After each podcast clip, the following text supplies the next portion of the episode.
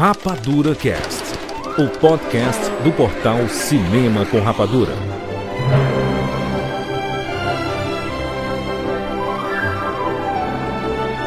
Seja bem-vindo, séries Rapadura em todo o Brasil. Está começando mais uma edição do Rapadura Cast. Eu sou Júlia de Filho e no programa de hoje nós vamos falar sobre ET, o extraterrestre. Estamos aqui com o Tiago Siqueira. Jurandir Filho, essa época do ano é propícia pra gente celebrar aquele que veio dos céus, celebrou milagres na Ah, terra, não. morreu e ressuscitou e depois ascendeu de volta aos céus. Estou falando, é claro, do ET. Para, velho. Eu pensava que era o Goku, Xalá, Red Xalá. Ai, meu Deus Ou então do Superman, né? Robocop também, a Exatamente. gente pode colocar aí nessa também. Exatamente. Fernanda Schmutz. Eu não sei se eu amo mais o ET porque ele é um feio que é tão feio que é bonitinho, ou um bonitinho que é esquisitinho porque ele é feio. Mas eu sei que ele é precioso e eu daria minha vida por ele. Ó, gostei, bonito. E de volta aqui no Rapadura Cast Imaginago. Boa, Jurandir. Antigamente que era bom. Gostei também aí do, do, Vai ser, vai ser isso mesmo? Vai ser, vai, revisionismo histórico. vai ser gente da geração, dessa geração criticando a atual? Não, vamos nessa. Não gosto disso, não. Ó, vamos falar sobre ET o extraterrestre, porque sim, estamos aqui nos finalmente de 2022. O filme completou em 2022 40 anos de existência. É isso mesmo, ET fez 40 anos. É muita estrada, é muita coisa, vamos bater muito papo sobre este filmaço de Steven Spielberg, um dos maiores clássicos da história do cinema. Tá legal ainda hoje em dia, né? Tem algumas coisas que estão estranhas ou não? Será que tá datado? Tá datado. O tema é bom. Vamos, vamos aqui repassar é, este filme, sua história, né? O impacto na cultura pop, algumas curiosidades. Onde é que está o elenco hoje em dia?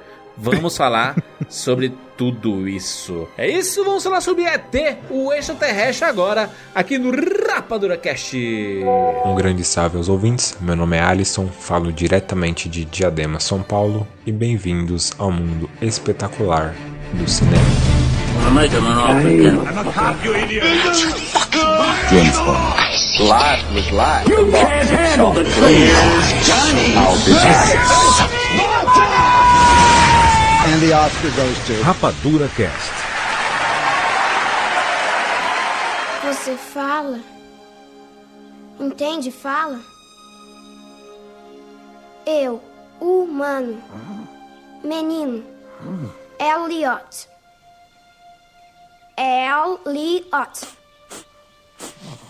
Elliot.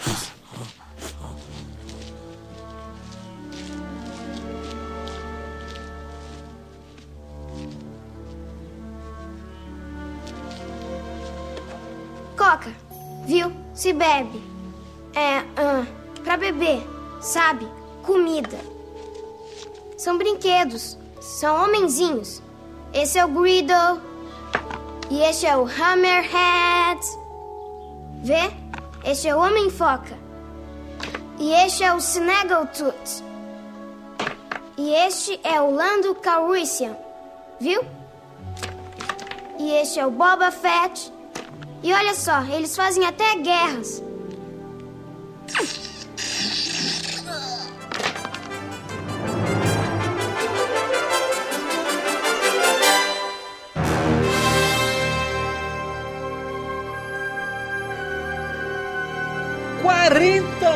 Anos de ET, o extraterrestre, exatamente, lançado em 1982, o ano que eu nasci, inclusive. O ano que eu não nasci. Caramba. Faltavam ainda quatro anos pra mim. Faltavam 12 pra mim. Oito pra mim. Meu Deus, tudo em múltiplos de quatro. É, aqui. daqui a pouco aparecer alguém aqui e vai falar assim: 20 anos. Foi 20 anos antes de eu nascer. É, revelou a idade. Nisso, a minha, a minha, minha, minha coluna já está doendo, né?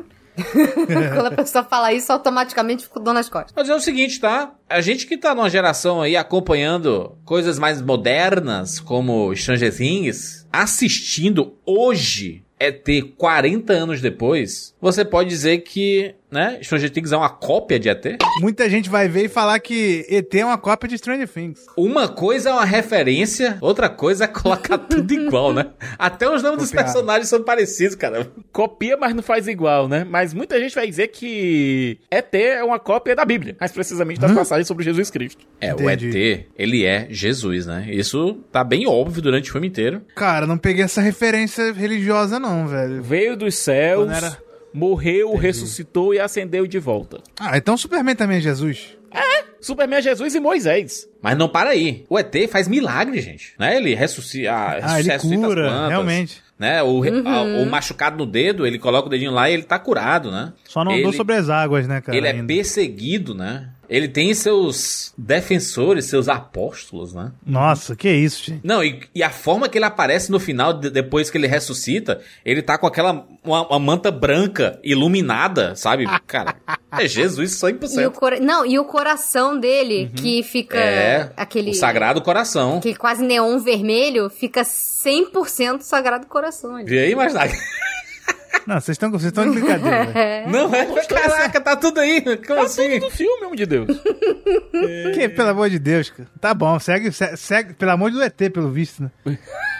Mas olha, é, é o Segue o baile, né? Juras e Mesa. Eu acho que vocês não concor- é, vão concordar comigo que é uma, quase uma continuação espiritual de Contatos Imediatos. Acho que é uma versão mais infantil, né? Era pra ser uma continuação, né, na verdade. Pelo que eu fiquei sabendo, ele era pra ser uma continuação que no, o, o Spielberg não, não, tipo assim, não quis fazer e aí transformou nessa coisa mais... Mas ele nasce de uma... Ele nasce da continuação que seria do daquele filme e que ele não quis fazer e desistiu e aí fez essa versão mais kids, que então meio que não existiria um sem o outro. O filme ele sai em 82, mas ele começa a ser feito no final dos anos 70, né? A gente pode dizer que aquele período específico só se falava sobre alienígenas, né? Porque a gente veio de uma década em que o homem pisou na lua, né? Final dos anos fosse o contrário. 60, aquela loucura toda, e aí os anos 70 inteiro foi coisas espaciais, né? A ideia do, do, do, do espaço, muitos avistamentos, muitas histórias, a ufologia explodiu de uma forma inacreditável ali nos anos 70. Aqueles vídeos, né, aqueles vídeos borrados que até hoje são borrados. É. Um monte de gente com iPhone 4K ainda grava vídeo borrado de alienígena. Fico bolado com isso. Não, aquela coisa. Ali, vídeo de alienígena de pé grande é tudo borrado. É incrível. É que tem um charme, né, cara? Mas o pessoal diz que é que nem o filtro do Superman, né? Que é o filtro do óculos, né? Que é quando o Clark Kent tá de óculos, não é que as pessoas não percebam, é que existe um filtro ali que não deixa as pessoas perceberem que ele é o Superman, né? É, depende de quem tá escrevendo. Depende Prefiro a tá versão de que não tem nada ali. Eu acho engraçado que eles fizeram questão, a pessoa que não consegue puxar o assunto pra especialidade dela, né? Quando começaram a fazer live action de filme da Disney, no Cinderela fizeram isso. No Cinderela live action, ela, ela vira antes de entrar na carruagem e fala pra, pra fada madrinha, né? Ah, como é que eu posso fazer se me reconhecerem, tananã? Plim, toma aqui, ó. Esse feiticinho aqui. eh, Tipo, eh, sua, ninguém sua vai reparar. família postiça não vai te reconhecer. É. Porque um monte de, de pessoas fica procurando pelo em cabeça de ovo na Exato. porcaria de um conto de fadas. Exato. Que é tipo assim, gente, é um conto de fadas. Não é pra ser cientificamente explicado, sabe? Mas é isso. O, o ser humano, ele gosta de querer racionalizar cada mini, micro detalhe que ele possa. Então, assim, o filme lá do- dos bichos azul do Avatar. Vai ter gente falando que tem furo de roteiro porque, ah, porque como é que... Isso jamais aconteceria na, na realidade. É exa- exatamente por isso que tá acontecendo no cinema, entendeu? Sim, exatamente. Tipo, sim, é por isso que eu tô no cinema, bem. Ô, Jurandir. Exatamente. É. Pra ver a realidade, eu vejo novela, gente. Com licença. Confesso que eu pensei, porque não estava naquela época, diferente de você que nasceu ali, eu pensei que, na verdade, ET criou essa. Criou essa. essa ET não, né? O, o filme anterior, o Contatos Imediatos de Terceiro grau. terceiro grau. Eu achei que ele tivesse criado essa, essa coisa de, tipo, alienígena, e a galera começou a ficar pirada a partir dele, e o ET deu uma. deu aquele gás. Mas teve Star Wars, né? Já, já tinha tido Star Wars antes, né? Enfim, claro que não, tem- não é uma coisa de ET, mas é, É. de espaço. É aquela coisa, Star Wars, a gente fala que é uma ópera espacial. Você tinha corrida espacial. É uma né? ópera. Não, também teve aquela coisa. Desde os anos 60 a gente tava na- em plena corrida espacial. Tanto é que a Gert, em dado momento, ela chama o ET de Homem da Lua, né? É, exatamente. Mas a gente sempre teve aquela coisa da ficção científica. Pega, pega o que Orson Welles fez com a, a forma como ele contou é, Guerra dos Mundos, por exemplo. É, a gente tinha um livro original, o Orson Welles com aquela imaginação dele, ele resolveu transformar aquilo ali numa coisa tava correndo ali. Eloquência absurda também, né? E ele usou a- o rádio, né, Siqueira? Usou o rádio. Imagina o cara contando a história, imaginar, de uma invasão alienígena no rádio. As pessoas ligaram lá e disseram assim, meu Deus do céu, cara, né? Tá Tava ali acontecendo. Ah, aquela... pensando, pens, sem saber que era, que era ficção. Isso. A galera achou que tava acontecendo mesmo e começou a De se verdade. matar, começou a É. brigar na rua, fazer um The Não, a quase. ideia do Orson Welles foi pegar o romance do H.G. Wells e contar como se estivesse acontecendo aquilo ali em tempo real no, no mundo atual. Em 1938, muito antes de se tornar o diretor que revolucionaria a linguagem cinematográfica, Orson Welles reuniu sua companhia de teatro para levar ao rádio uma adaptação do clássico de ficção científica Guerra dos Mundos, de H.G. Wells. O detalhe é que essa versão entrou no meio da programação, de surpresa, como se fosse um boletim extraordinário. Wait a minute, something's happening. What's that? There's a jet of flame springing from the mirror and it leaps right at the advancing men. It strikes them head on. Lord, they're turning into flames. Now the whole field's caught by the woods, the barns, the, the gas tanks, tanks for the automobiles. A população americana entrou em desespero. As pessoas acreditaram que o planeta realmente estava sendo invadido por marcianos. Teve gente que ergueu barricada em casa. Pessoas desmaiavam. A Cruz Vermelha foi acionada. O circo do caos se instalou por completo. This is the end now. Black smoke drifting over the city. People in the see it now. They're running toward the East River, thousands of them. Dropping in like rats. O traje cômico é que o povo não reconheceu a história criada por H.G. Wells, o gênio visionário que também escreveu A Máquina do Tempo e O Homem Invisível. A trama, que seria levada às telas duas vezes, provocou histeria coletiva e o próprio Wells teve que dar explicações depois. They're after the plane with their rain. Jump for it. Em vez de ver sua carreira terminar ali, Orson Welles ganhou um patrocinador para o seu programa e um contrato em Hollywood, que lhe ajudaria a viabilizar sua obra-prima, Cidadão Kane. Desde aquilo ali você vê que existe uma certa fascinação, há muito tempo na verdade, em relação à vida alienígena. Ali foi em 1938, viu, Siqueira? O pânico após a transmissão de Guerra dos Mundos. Cara, Que é, loucura. imagina só, você tem um. Pega a Guerra dos Mundos, foi de 1898. A a primeira publicação de Guerra dos Mundos do, do H.G. Wells. Então você tem sempre essa fascinação sobre como seria encontrar a vida alienígena. Caraca, muito louco. Em 1800 o cara tá pensando nisso, é coisa de louco, né? Uhum. Aí você pensa, pô, eles vão ser alienígenas benignos, vão ser, ser cientistas, vão ser exploradores, serão conquistadores, serão turistas. Como é que serão, como é que vai ser essa galera? Não sei porque a humanidade tem essa, mas várias vezes a projeção é que eles seriam que nem o- os conquistadores, os invasores europeus chegando no novo mundo. É porque a gente se projeta neles, né? O ser humano se projeta neles. É assim que seria o ser humano se ele invadisse outro planeta. Então a gente imagina que também seria assim com a gente. O Steven Spielberg, né, diretor de ET, ele nasceu em 1946. Em 47 aconteceu o caso Roswell, né? Foi aquele caso dos Estados Unidos em que é, a base aérea dos Estados Unidos acabou encontrando um disco voador. Não, peraí, mas é uma teo... obviamente é uma teoria, né? Não, não é teoria não, aconteceu de verdade. Eles encontraram a nave espacial. Você tem aquela coisa, o que dizem que era um balão meteorológico, não era uma nave espacial. Não, mas isso foi o que a, foi o que a base aérea americana disse, né? Tipo assim, inicialmente, o comunicado que foi pra imprensa era que encontraram um disco voador. E aí depois assim, não, gente, não era disco voador, não, era só um balão meteorológico, hein? Vamos Ei, ficar calmo então- aí, hein? Então, né, pelo amor de Deus, não vamos entrar nessa maluquice aqui, senão Que vai isso, virar outro aí? podcast. Não, vai virar outro podcast. Aí é terra plana, hein? Aí vira terra plana. Aí vira. Não, aí Christian, bota Imagina, papel a alumínio na questão cabeça. é toda a fascinação que o assunto gera. É, gera. Spielberg, obviamente, ele foi pego nessa fascinação. O Júlio está colocando que aconteceu um ano depois dele nascer, então, ele, é, quando ele criança, deve ter pego todas essas histórias. Sim, ele cresceu escutando histórias de alienígenas, né? Mas eu gostei da forma como o Jurandir induziu a gente a acreditar na- no negócio. Porque ele falou assim: quando os Estados Unidos achou uma nave. Aquele caso de quando os Estados Unidos achou uma nave espacial. Quê? Peraí, que caso é esse? Ah, tá. Mas e existem aí- diversos casos desses que eles não dizem a verdade, entendeu? É isso que eu Não, tô falando. é, mu- é muito suspeito, claro, né? Mas a gente não pode afirmar que era uma nave espacial, senão a gente vira maluco, pô. Não, é aquela coisa, o Jurandir, da, o Jurandir já deve ter um pôster em casa dizendo, eu quero acreditar, sabe? Eu quero acreditar. Isso, exatamente. Eu, já- eu, eu já tive minha fascinação muito grande pela ufologia, por Eu já tive também. extraterrestre. Hoje eu não tenho mais, eu virei um descrente. Não, descrente não, porque você não pode descrer disso. Dizem que será um point para os alienígenas aqui. Sabe-se lá, né? Siqueira, eu vi recentemente dizendo que o pessoal encontrou luz artificial não sei aonde aí, tá? Num planeta aí. Isso é uma mentira, né? Não é luz artificial. Só já foi dito Onde que é que o- tava, onde é que tava aquele, aquele bicho lá do, do filme lá do, do Shyamalan? Tava Qual em- bicho? Onde é que tava tava ele no. Brasil? No Brasil, Minas Gerais, é. No Era Milharal. Minas Gerais? Ah, era Minas Era Gerais. Minas Gerais. Com toda essa fascinação, a gente fica imaginando, o Spielberg, ele deve ter tido muita, muita influência disso quando moleque. E quando moleque também teve a questão do divórcio dos pais dele, que foi algo que pegou muito forte também em contatos imediatos, mas que a gente vê aqui do ponto de vista infantil no, no ET. O filme todo é contado do ponto de vista do Elliot e até a câmera do Spielberg, ela é sempre colocada pra baixo. Caraca, Siqueira, eu, eu reparei nisso só agora. Depois de mil anos assistindo, que a câmera. Tipo assim, em alguns momentos eu via, né? Eu percebia antes que a câmera tava sempre sobre o, o, né, do ponto de vista das crianças ali. Por isso que a gente nem via os adultos direito. A gente parecia que tava vendo, sei lá, Muppet Babies, né? Não, não. é, Um exemplo melhor. Peanuts, o, o Charlie Brown e o Snoopy, cara. Que sempre o Exatamente. ponto de vista das crianças. A- a- Os, os adultos são só.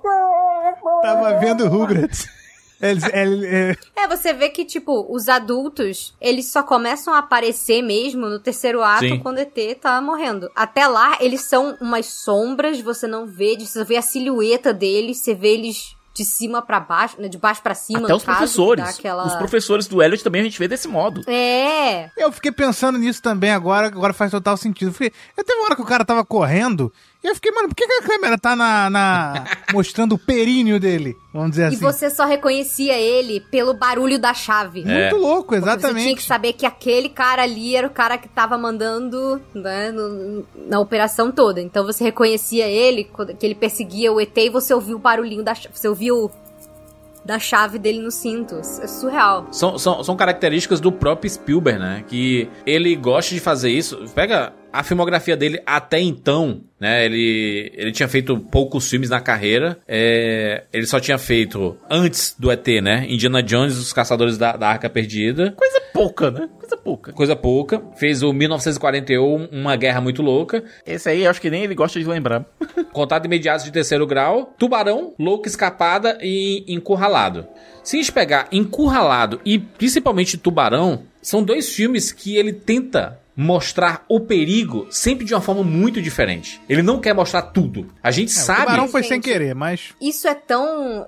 fun- Além de funcional, isso é tão impactante, porque nada, absolutamente nada, vai ser mais assustador pra você do que aquela coisa que você só vê na sua cabeça. É. na sua mente. Mas você sabe que o ET, ele na verdade, ele ele era um amigo imaginário do Spielberg. Sabe essa história? É, isso é muito maneiro. Que ele se- os pais dele se divorciaram e aí ele criou um amigo imaginário que era um ET que veio da lua. Era o Bud, né? É o nome do, do amigo imaginário dele. Aham. Era Bud? Será que esse filme ia se chamar Bud? É, o, nom- o nome do filme ia ser Night Skies, né? E aí o, o curioso da história do, do ET é que na época que ele tava fazendo pesquisa pro Contatos Imediatos de Terceiro Grau, ele entrevistou muita gente. Cara, ele viajou pelo interior, principalmente dos Estados Unidos, que tem diversas histórias de, né, OVNIs avistados. É, claro, É, mas- tem aquela história. Ah, lá no, na, naquela cidade ali tem alguém que viu, que foi abduzido e não sei o que. Aí tem, né, ele começou a coletar essas histórias.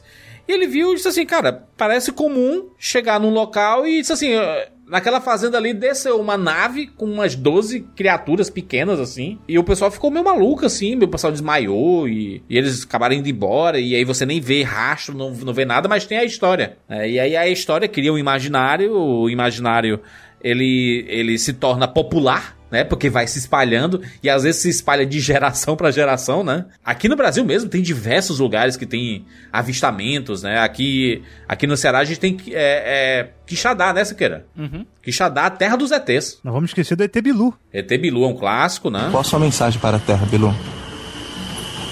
Apenas que você é conhecimento. Tá atrás dali, tá atrás da garagem. Passaram no, Procura Shyamalan. conhecimento. fantástico, né, da autópsia. T- Tiveram Não, vários aquele- desses momentos. de autópsia. Eu lembro que passou. Teve um que passou no Fantástico, vocês O lembram? ET de Varginha. É, eles exibiram no Fantástico, o ET de Varginha. É surreal. Cara, mas- Autópsia de ET. Eu adorava olha- isso, eu adorava acreditar que. é, Tá aqui, eu ó. acreditava em tudo, acreditava em lenda urbana, Autópsia do ET no Fantástico em 1995. Eu acredito, pra mim é real. O Jurandir é o Jurandir, nosso Fox Mulder, ele quer acreditar. Agora, mas eu fico imaginando o Spielberg crescendo como um garoto sofrendo, de certo modo, por conta do divórcio dos pais. Tendo essa imaginação gigantesca, querendo de algum modo colocar isso pra fora na, na vida adulta. Teve uma, tem uma história de que o François Truffaut, que trabalhou com o Spielberg em Contatos Imediatos, ele teria sugerido ao Spielberg, cara, faz um filme. Falando, nunca que François Truffaut faria- falaria cara, mas enfim. É. É, Man, man, faz um filme aí, mano. Faz um filme aí, faz um filme aí, mas coloca do ponto de vista infantil, porque você. Como é que o Truffaut falaria. Siqueira? Ele falaria tipo assim, é, caríssimo Steven. Caríssimo, digníssimo Steven Spielberg. Ele tem, Não, mas- ele tem cara de que falaria o nome completo. Caríssimo Alan Spielberg. Steven, Steven. Acho que ele não chamaria ele por si- ele chamaria ele pelo, pelo nome que ninguém conhece. sabe? Alan, o Alan, dele. é Steven Alan Spielberg, né? Ele falaria assim. Spielberg, Monsieur Spielberg, você tem que fazer um filme com ponto de vista infantil, porque você tem um olhar infantil, você é uma criança, pô, uma criança grande. Como francês, como, aliás, uma lenda francesa, eu não sei se o Truffaut falou isso um pouquinho de escárnio ou se falou realmente sério. Eu prefiro acreditar que ele falou de maneira séria, sabe? Dizendo que, de maneira até elogiosa, colocando que o Spielberg tinha um, um olhar infantil. Eu acho que ele, na verdade, ele, ele, ele tava querendo dizer que o, Spielberg é um cidadão muito, né? Eu, eu ia falar imaginar, né? Que ele, que ele imaginava muito as coisas, assim. Mas se você pegar a carreira do Spielberg, caramba, muitas das coisas ali são. Ele mexe com o imaginário, né? Sempre tem um lado muito infantil, tanto que. Anos depois ele veio fazer Hulk, a volta do Capitão Gancho, que é o Peter Pan, que é uma parada do a pessoa que não quer crescer, né? Então, eu, eu, eu acredito que o Spielberg, ele tem muito disso, e ele mesmo já disse em entrevista, a ideia dele de fazer o, o ET era que ele sempre imaginou um filme em que uma criança com autismo tinha um amigo imaginário, e esse amigo imaginário era o ET, era um extraterrestre. Porque o, o Spielberg ele tem Asperger, né? E ele sempre se, se viu assim de. Cara, poderia ter um filme assim, não? E aí ele acabou criando, né? Não, é, é, não muito dentro desses detalhes assim, porque o ET não é imaginário, né? Mas ele E o colocou menino tudo é ali. autista? Ou é? Não, não é. Mas o Elliot, ele tá sofrendo muito com a questão do divórcio. Tanto é que tem Isso, algumas é. vezes que ele meio que perde um pouco o controle em relação à mãe. Agora, tem umas coisas que eu acho interessantes no- no- na forma como o Spielberg concebeu a história. Imagina só, você tem esse moleque, esse garoto que tá. que sofre da síndrome de filho do meio, obviamente, e que tá sofrendo muito com a separação dos pais. Ao mesmo tempo, você tem o ET, que ele parece ser o mais jovem, pelo menos a gente meio que projeta isso, dele ser o mais jovem dentro daquela, daquela expedição que chega à Terra, de que, do que parecem ser pessoas, é, cientistas curiosos, e que ele acaba separado também da, da sua, entre aspas, família, né? Achei que ele fosse ter uma criança, na verdade. É deixado pra trás, é um, é um bully de colégio, né? Basicamente deixaram ele na excursão e, e o pobre ficou perdido lá. Ele é o Matt Damon do- dos ETs, né? Depois os ETs têm que voltar e buscar ele de volta. Mas tem uma coisa que é muito forte ali. Você vê que os corações dos três ETs estão brilhando quando eles estão juntos. E que um dos indicativos que os, os ETs estão vindo, que a família, entre aspas, ET tá vindo buscá-lo de volta, é que o coração dele volta a brilhar. E existe a ligação que ele faz com o Elliot. Então, a gente pode extrapolar colocando o quê? Que é uma raça que precisa estar junta para sobreviver. Que eles meio que formam um elo e que precisa, elo é necessário para para sobrevivência deles. E que o ET ele tenta formar esse elo com, com o Elliot, só que o corpo humano do Elliot ele não é compatível, não é 100% compatível. Então os dois começam a morrer. E aí por, é isso que acontece durante parte do filme. Você vê eles ficando progressivamente mais doentes, porque um tá linkado com o outro. Ou seja, ele amaldiçoou a criança. Não por querer. Porque instintivamente o ET precisa fazer esse elo pra, tá, tá, pra sobreviver. Pelo menos é o que eu, eu extrapolei assistindo o filme. Você tem a impressão de que no final ele escolhe se sacrificar pra que o Elliot possa sobreviver? Sim, sim. Eu Sim. tive essa impressão assistindo dessa vez. Eu não tinha. É uma, é- é uma coisa muito tênue, né? Engraçado como quando a gente é criança, tinha muito tempo que eu não via esse filme. Eu não, nunca tinha percebido isso. Eu só achava que ele tinha ficado doente e porque ele tava morrendo, o Elliot tava de boa, voltando, sabe? Mas aí que eu parei, tipo, que eles olham um pro outro, eu fiquei, gente, ele tá super se sacrificando pelo menininho. Ele morreu por nós, né, cara? Ó, Ai. Por nós. Exatamente. que nem ó. o Goku. Viu? Olha aí. Goku é Jesus também? Sempre, sempre foi. Só que ele, só que ele morreu e ressuscitou umas 15 vezes, né? Mais vezes, é mais. Mas morreu ressuscitou várias vezes. E ele ficou de cabelo azul também. O Jesus não, o Jesus não chegou a esse ponto. Quem sabe, né? A gente nunca não Meu sabe, Deus. né? A gente precisa sair dessa analogia. Não tá escrito antes. na Bíblia, pelo Existem várias faces. Inclusive, um segundo, segundo certos autores, um leão, né? Inclusive, ele está entre nós. Ah, sim, sim. Boa. Mas voltando aqui, voltando, vamos voltar aqui pro ET, certo? A gente tem essa história desses dois, desses dois, entre aspas, meninos perdidos, né? Que tentam encontrar um no outro um pouco de empatia. Eu adoro a mãe no ET. É uma mãe que você vê que ela tá fazendo o melhor que dá em uma circunstância completamente absurda. Ah, sim, nisso sim. Beleza. Que era apaixonado pela Dee Wallace lá. Mas olha só, eu acho que tem um pouco de paixão aí, porque todo adulto em filme de criança, ele é sempre idiota. Ele é sempre, o- ele é sempre o mais burro que as crianças. E a mãe dele, no final, ela tem uma presença maior, mas durante, eu vou te falar, eu demorei, hoje adulto, eu demorei pra entender por que que ela, o que que o moleque falou e fez ela chorar, né? Depois que eu. Ah, porque foi o divórcio e tal. É, eu não tinha entendido. Quando eu era pequeno, eu não entendia por que, que ela ia chorar do nada na cozinha. Porque eu achei, eu achei muito rápido a cena. O menino foi escrotinho, hein? É porque eu vi dublado. Aí ele fala assim, ah, Caraca. ele tava, ele tava no ele México. foi aonde doía. O Pivete falou Nossa, assim: mas foi tão rápido. Cadê o papai? O papai tá lá no, no México com a Sally. No México com a fulana. Mas ele não falou nessa E entonação. sabe o que, que é pior? Que depois ela vira, ela vira quando ela tá sozinha e ela fala, putz, mas ele nem gosta do México. que é uma coisa que, tipo assim, vai ver que Caraca, ela mano. queria ir e ele não quis ir com ela, mas ele topou ir com a outra. Tipo, O maluco. que filho da mãe. Eu achei que ele tivesse morrido no, no, no primeiramente. Não, não, ele, Coitada ele dela. se o mandou papai. mesmo. Não, ele falou, o papai acharia incrível. O papai acreditaria em mim. Aí eu falei, ah, morreu então. Ah, não, ele tá Uhum. no México com a Natalie, sei lá. E aí ela vai lavar a louça e começa a chorar. É Sally. não O- lembro o nome. Na primeira vez que eu. Assim, quando eu assisti. Assisti ET em diversas épocas da minha vida, né? E quando eu É, era vamos botar criança. esse contexto aí, né, cara? Porque quando É. você nasceu, lançou. Então quando que você assistiu? Quem te apresentou? Boa Muito obrigado, Imaginago. A primeira vez que eu assisti ET, o extraterrestre, foi em 1992, quando o ET completou 10 anos e passou na Globo. Eu sempre contei que foi numa noite de Natal, mas eu tenho uma, uma, uma sensação de que foi numa noite de Réveillon, tipo dia 31, não foi dia 24. Tá igual o pessoal que viu o Dragon Ball na época das Torres Gêmeas, falou que viu o Goku. Eu posso dizer que foram nas festas de fim de ano, tá? Passou Entendi. a noite e eu lembro que foi na casa do meu saudoso avô Luiz, em que a família inteira se reunia na, na casa dele, na casa dele e da minha avó, né? Da minha avó Antonieta. Juntava todo mundo, juntava todo mundo das famílias, os primos e tudo mais. E eu lembro desse dia, meu avô sentado na poltrona dele de grandona, aí os moleques tudo sentado no chão assistindo ET.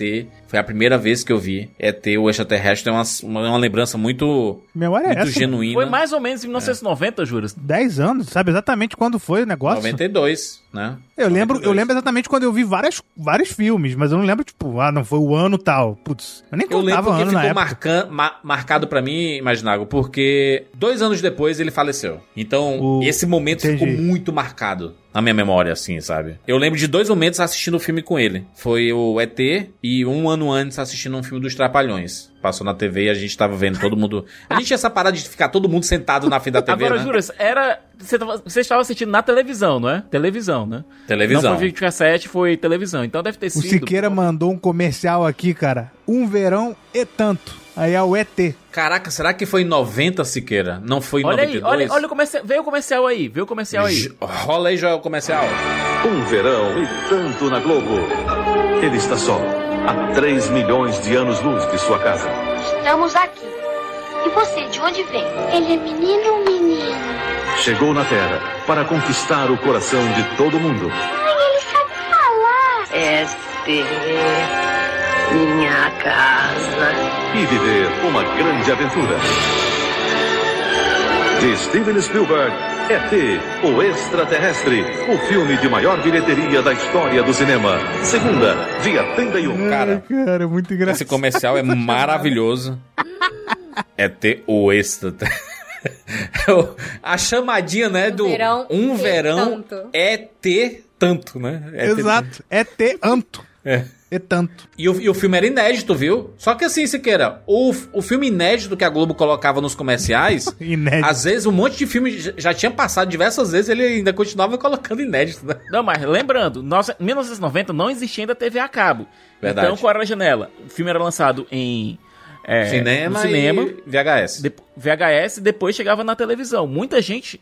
Porque VHS nos anos 90, anos 80, anos 90, gente, era muito caro. Muito Caramba. caro mesmo. Eu acho que foi aí. Ou, ou foi aí, ou foi realmente dois anos depois que virou uma. Cara, a Globo repetia o mesmo filme nas Claro. festas, é que nem esqueceram de mim, que passava todo Natal, né, mano? Não, não passava só no Natal, não. Passava di- direto. Você vai, Passava direto, toda hora. Direto. A Globo repetia muito filme e ainda bem, porque era a única forma da gente poder rever as coisas, porque a gente não tinha Netflix. E aí eu pude assistir nos cinemas quando eles. Quando fez é, 20 anos, porque voltou pros cinemas, né? Em 2002. Aí já foi consciente já. Aí eu já, já era adulto e tudo, aí eu assisti de boas. E aí passei muitos anos sem assistir ET. E assistir agora, pra gente gravar esse podcast Caraca, aí. você passou 20 anos sem assistir ET. Não, não, não. Eu assisti diversas vezes ET, tá? Diversas vezes. No período ali dos anos 90 até os anos 2000, assisti 20 vezes, eu acho, ET. Então, até 2002. Depois de 2002 você não viu mais. Depois de 2002 não vi mais. 20 anos sem ver o filme. 20 anos sem ver o filme. Caraca, 20 anos sem ver um filme, cara. Muito doido isso. É muito eu doido. via. é. Pô, eu nasci em 96. Eu não, eu, não, eu, não, eu não tenho costume, tá? De rever os filmes com muita frequência, sabe? Eu gosto de assistir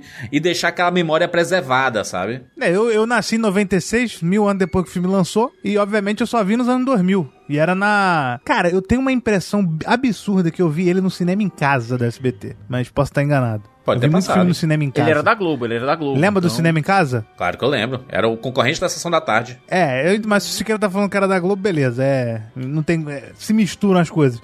Mas eu, eu. Só que eu vi, tipo assim, muito tempo depois. E é muito louco, porque. Quando eu assisti, ele teoricamente deveria ter envelhecido, né, cara? Porque eu nasci em 96, sei lá quando que eu assisti, devo ter visto em 2002. Eu lembro que eu tinha, eu me identificava com o menino, então provavelmente tinha mais ou menos a idade dele ali, sei lá, 2005. É, E, só que eu vi na TV assim do nada. Então, tipo assim, é muito doido como que hoje em dia isso é uma coisa meio inviável, assim. Se você olhar na TV o que passa na sessão da tarde, a não ser que seja um clássico absurdo, é muito difícil um filme de 40 anos atrás. 40, não exagerei, mas tipo, sabe? Um filme muito antigo passar na Globo. E acho que até mesmo eu vejo uma resistência de muita gente hoje de voltar pra ver filme, sabe? Tipo, ah, isso aí tá velho. Tô achando velho essa imagem aí, mano. Não dá pra ver antes disso, não. Então, pô, pra um filme se, se segurar por tanto tempo, é porque ele era tipo um Chaves, sabe? Que tipo, mano, qualquer pessoa vai se identificar e ele vai quebrando gerações, vai atravessando. É. Porque eu vi o negócio em 2000 e pou- 2005 é, e, e ainda assim me identificava com a história toda. E, e na época que já tinha CGI absurdo, né? não absurdo, mas pra época era. E mesmo assim os efeitos práticos ali, né? O próprio boneco do. Não um boneco. como é Acho que a criança isso? nem julga direito esse negócio. Nossa, que efeito ruim. Você com 10 anos. É, a gente não julga isso, a gente não julga isso. Mas Não, já tinha outras imagina- coisas. Imagina só, imagina só, cara. Um animatrônico. Imagina, imagina só. Vai lá. eu sei.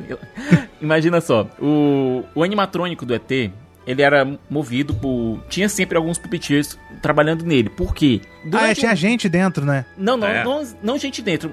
Em algumas tomadas tinha porque ele tinha que andar, mas ma- na maioria era puppeteers. Imagina só, Boneco. a Drew Barrymore, que era muito, muito novinha ali, durante o ensaio, e tava muito frio no ensaio, ela pegou um cachecol e colocou no pescoço do ET, porque ele tava, ele tava com medo dele estar com frio. Pra ela, o boneco era real. Mas o Spielberg, ele fez questão de que para as crianças que acreditavam de verdade que o ET existia, ele falava pra todo mundo na, nos sets assim, gente, não vamos quebrar a imaginação das pessoas, das crianças principalmente, porque a reação genuína deles vai ser fantástico nas filmagens. Não, mas especialmente em relação a Drill, que era muito, era muito novinha, gente. A Drill tinha o quê? Uns 5 anos na época que tava filmando aquilo ali. Então ela tinha realmente, ela tinha na cabeça que o ET era real. E o Spielberg designou duas pessoas pra ficarem o tempo todo mexendo o ET, pra não quebrar isso pra ela. Ela, ela era menininha? A criança em a Lourinha, mano, a filha. Não acredito nessa informação.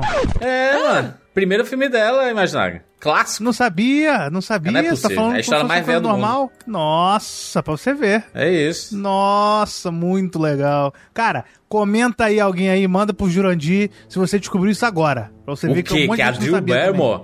A lourinha do...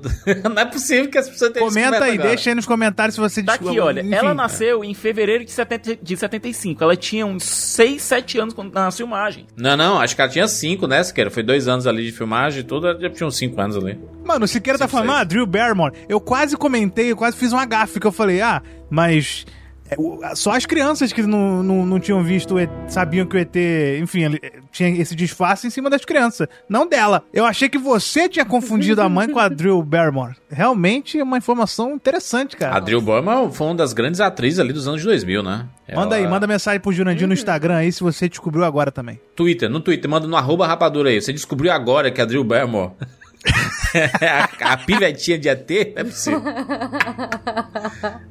Cara, que loucura. Essa, essa ideia do Spielberg de sempre colocar a, câmera, a gente vê pelo ponto, ponto de vista das crianças, em algumas cenas cria uma sensação muito interessante, porque pega aquela cena em que o chega o pessoal do governo na casa, certo? Aquilo parece uma invasão alienígena, realmente. Sim. Mas feita pelos Ah, humanos. óbvio. Os caras estão vestidos de astronauta, Por que, Siqueira. que eles estão vestidos de astronauta, cara? Qual a necessidade disso, Pra velho? evitar Eu achei... contaminação. Pra evitar contaminação. Pô, mas peraí, evitar contam- contaminação, você usa aquela roupa amarela é, que eles estavam usando depois, amarela ou branca. Agora, eles estavam vestidos de astronauta. Eles estavam vestidos como se eles fossem ir pro espaço, pô. Coisa de maluco. Eu acho que é imaginação. É tudo ali a imaginação do, do Elliot, né, também ali. Ih, teoria. É o Elliot fazendo, sabe o quê? A sua partida de RPG. Porque assim, né, Str- Stranger Things até isso, né, pegou. Até nisso imitou. O começo de. ET, Homenageou. os, os pivetes estão jogando RPG, Copiou. né, mano? Não, copiou, copiou, Siqueira. Copiou. Homenagem, homenagem é. Sou eu que faço. Isso aí é cópia. Pô, É. começa igual. Eu até achei, ih, cliquei no filme errado. Cliquei nas As bicicletinhas, tudo, é tudo a mesma coisa. Copiou. É copia, mas não faz igualzinho. Que isso? Não, mas eles, eles tiveram a sua originalidade lá, o Stranger Things. Eles conseguiram apresentar isso pra uma nova geração. E eu acho que é legal. É uma forma de você retratar a época também, né? É, claro que é, claro que é, óbvio, tô zoando. De- Teve, teve muita coisa ali que é Mas Stranger que é Things, igual mas, Mas tem muita coisa que, que às vezes as pessoas veem hoje que são inspiradas em ET, que as pessoas falam, caramba lá, se inspirou em Stranger Things. E não, é ET, criança Até a parada do é governo Stranger tá Things. atrás. É a mesma coisa, né? Exato, Do, do tudo, plot tudo. é igual, assim, ó. Se a gente seguir aqui, a O gente vai ter né? que... A gente vai ter que mandar uma carta pro Spielberg falando pra ele processar, porque realmente é um pouco complicado. Ô, Fernanda, quando é que tu, tu, tu lembra quando foi que tu assistiu o ET a primeira vez? Meu pai, acho que me pôs pra ver o ET. Eu acho que a gente pegou na locadora, se eu não me engano. Foi a primeira vez que eu vi. Pequenininha. Eu não lembro quantos anos eu tinha, mas Meteu eu um que Era um VHS? filme desses bem clássicos, meteu um VHS ali. Ah. Mas eu, nossa, eu acho que depois disso, eu não lembro, assim, de ter assistido depois, então... Eu também não fui uma pessoa que eu, viu eu mil vezes que depois, tinha, não. tipo, na sessão da tarde e tudo mais, eu lembro de ter visto cenas depois, mas pegar e ter a experiência dele inteiro de novo foi só agora, revisitando mesmo. É porque eu não gostava da parte que filme ele eu tava morria. querendo rever. A parte que ele morre é Ai, muito sim, triste. é muito triste. Então eu não gostava de ver filme que É fulano porque, morre. assim, o ET... O ET, ele tem aquela... Aquele je ne sais quoi, não é mesmo? De, de bichinhos que são meio feinhos, mas são lindos ao mesmo tempo. Você não sabe se ele é bonitinho porque ele é feio ou se ele é feio porque ele é bonitinho. Gente, o ET é horroroso, né? E Esse é ele um tem fato. um olhão. Ele é esquisito. Ele parece um. Essa é a verdade, ele parece um saco Quem é escrotal. que fala que ele parece... O irmão mais velho fala que ele parece... Gente, que horror.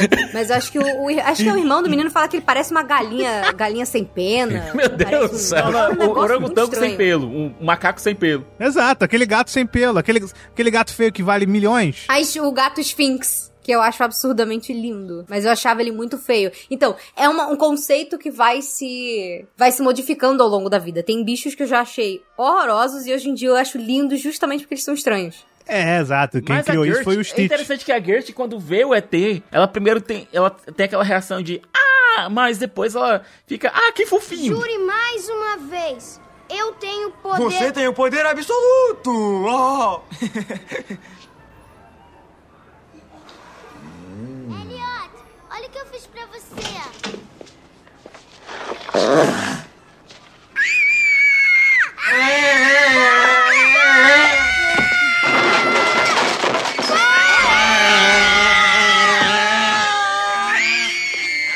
ele tem o pescocinho que parece uma sanfona. É muito bonitinho. Na Gente, verdade, ele se você- move de um jeito todo esquisitinho, meio. Sabe criança brincando com boneco? Criança brincando com brinquedo, assim, tipo, que você pega o bonequinho e fica batendo ele na, na mesa, tipo, pra fingir Ah. que ele tá andando. Ele anda Boa. meio assim, sabe? É muito fofo. sim. É muito você entrando em contato com a sua criança interior de novo. Foi, foi o jeito que o Spielberg é, encontrou de mostrar o que, o que importa é a beleza interior. Ah, isso aí é papo mais velho. desculpa de do feio?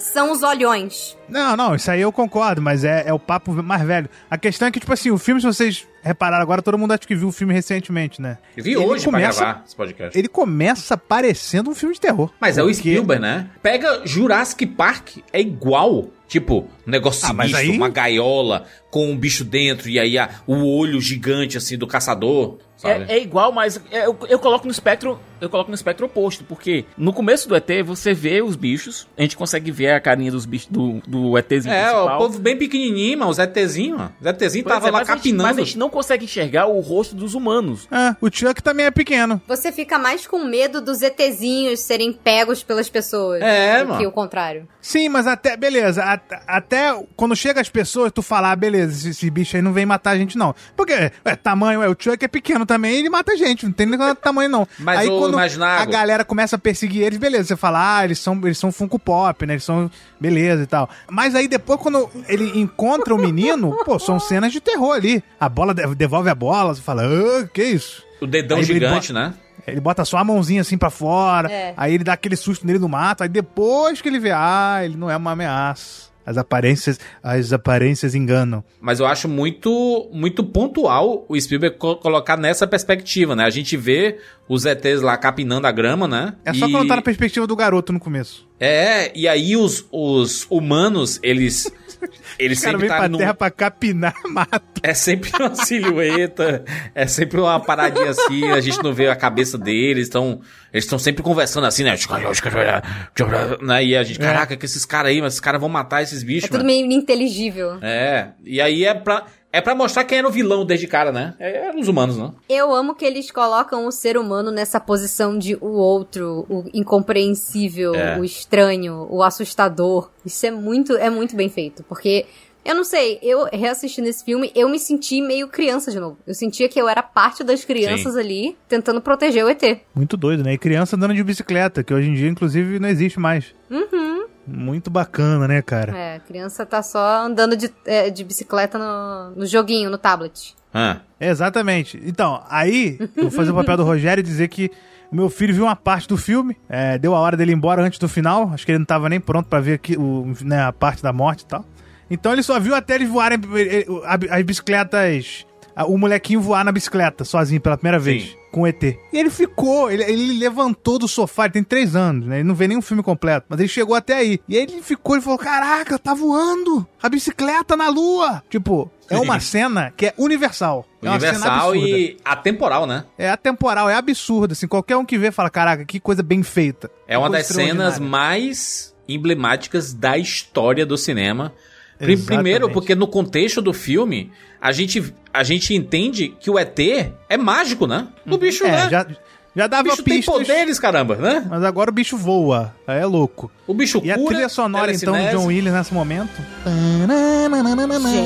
né? E, e- e ela vem numa crescente, né? O John Williams, nesse filme, ele basicamente. O pessoal reclama, né? Do que tem músicos aí, é, compositores, que reaproveitam temas. Cara, a, a trilha de ET, ela é uma expansão de Star Wars. É uma É, expansão inclusive quando você tem os humanos chegando, quando você tem a galera do governo chegando, cara, Nossa. parece tema do Império. É. Isso que eu ia falar. Não, e o, e o astronauta, ele tem a respiração do Darth Vader, praticamente. Uhum. Muito louco. E tem o Yoda também no filme, então é... Olha aí o Tem o Yoda, e aí o, o ET vê o Yoda e fala assim: casa, casa, ele é meu primo aqui. Não, e eu É. vi apresentando lá, olha, esse aqui é o Lando Calrissian, esse daqui é o Boba Fett. Muitas Muito homenagens aí ao Sim. amigo do Spielberg, Jorge Lucas. Inclusive, o Jorge Lucas devolveu quando colocou lá em Ameaça Fantasma os ETzinhos também, né? Exatamente, o Jurandir trouxe a Ameaça Fantasma pra cá. Olha aí. Bacana. Uma coisa, assim, muito fantástica é que quando a, a, a Universal começou a, a organizar pra abrir o seu parque temático, o maior consultor criativo deles era o Spielberg. E se você for no parque lá da Universal de Orlando, Ainda tem um a ET? única atração que ainda existe lá, original do parque quando ele abriu em 1990, é o ET, com um cheirinho de naftalina. Maravilhoso. É o- é uma ride que, tipo assim, na fila. Gente, é a mesma atração, Júlia, se você for. Eles, sei lá, eles fazem a manutenção, mas eles nem modernizaram nada. Tipo, é, um, é uma joiazinha intocada. Tudo que tinha antes lá na Universal já Foi foi, substituído por outras coisas. É a única coisa que ninguém mexe. É o ET. Boa. E assim, é muito lindinho. E você vê que é uma coisa muito da, da própria época, né? Porque na fila você tem o. Você vê um vídeo numa TV meio de tubo, tem o Spielberg com o ET, você dá o seu nome na entrada e no final o, o animatrônico do ET que te dá tchauzinho, ele fala os nomes de algumas pessoas que estão no carrinho. Caraca. É absurdamente lindo. É muito fofo. O- E continua lá. Nunca tem fila, gente. Você entra e senta. É lindo. Vão. Quem for no parque, vá. Não deixe de ir. Vão como se fosse, tipo assim, né? É, É. tipo um passeio no parque, né? Com dólar e 100 reais. Não, se você tiver no parque, é isso que eu tô falando. Mas tem gente que tá indo. Tem gente Tem que gente tá indo. Eu não tenho dinheiro que- pra isso, não. Mas tem gente que vai. Então, ouvintes nossos que vão ficar. Ah, mas Eu sei quem é que tá indo, eu não velha, queria sei tá lá, não. Cara, você se sente uma criança. Exatamente. Nesse momento, não queria falar. Inclusive, Mickey, vamos comprar aí uma roupa dessa de astronauta aí pra se proteger da radiação. Vamos, vamos nessa. Você vê que o Spielberg dá trabalho pra Disney desde, desde sempre, né? Impressionante. E, e, e ninguém... Não é? Não é uma coisa muito clara, assim, né? Mas ele foi um dos caras que mais deu trabalho pra Disney. Pô, meteu um... Desenvolveu... É, não desenvolveu, Foi. mas fez parte da, da criação do parque. Meteu a DreamWorks. O cara não gosta da Disney, não. Não é, ele tá envolvido diretamente em. o- o- Em coisas antes concorrência, na se concorrência. cruzaram, se Exato. bateram com a Disney muitas vezes. É, é muito interessante isso. Até mesmo os filmes que o, o Spielberg fez com a Disney não são lá tão bons, né? Vive o bom gigante amigo. É. Mais ou Nossa Senhora. menos. Mais ou menos. É, tem um, tem, tem um negócio legal que, que é importante aí. A, a Fê falou da Universal. E tem um negócio interessante que esse filme antes era da Columbia, né? Da Columbia Pictures. O tom era como se fosse basicamente uma continuação espiritual de contato contatos imediatos de terceiro grau, né? A ideia era mais ou menos essa.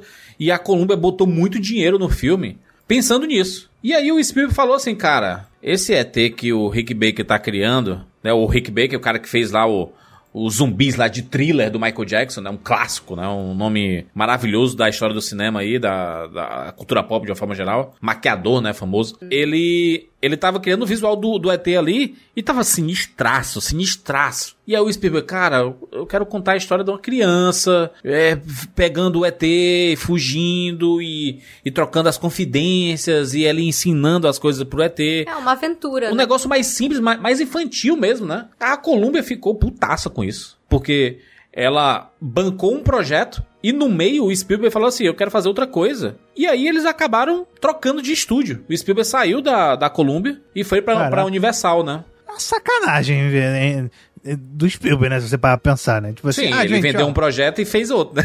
É, é tanto que o nome do filme antes é, é- ia ser Night Skies, né? Que era uma outra. uma- Era uma outra ideia, né? O maluco trocou de.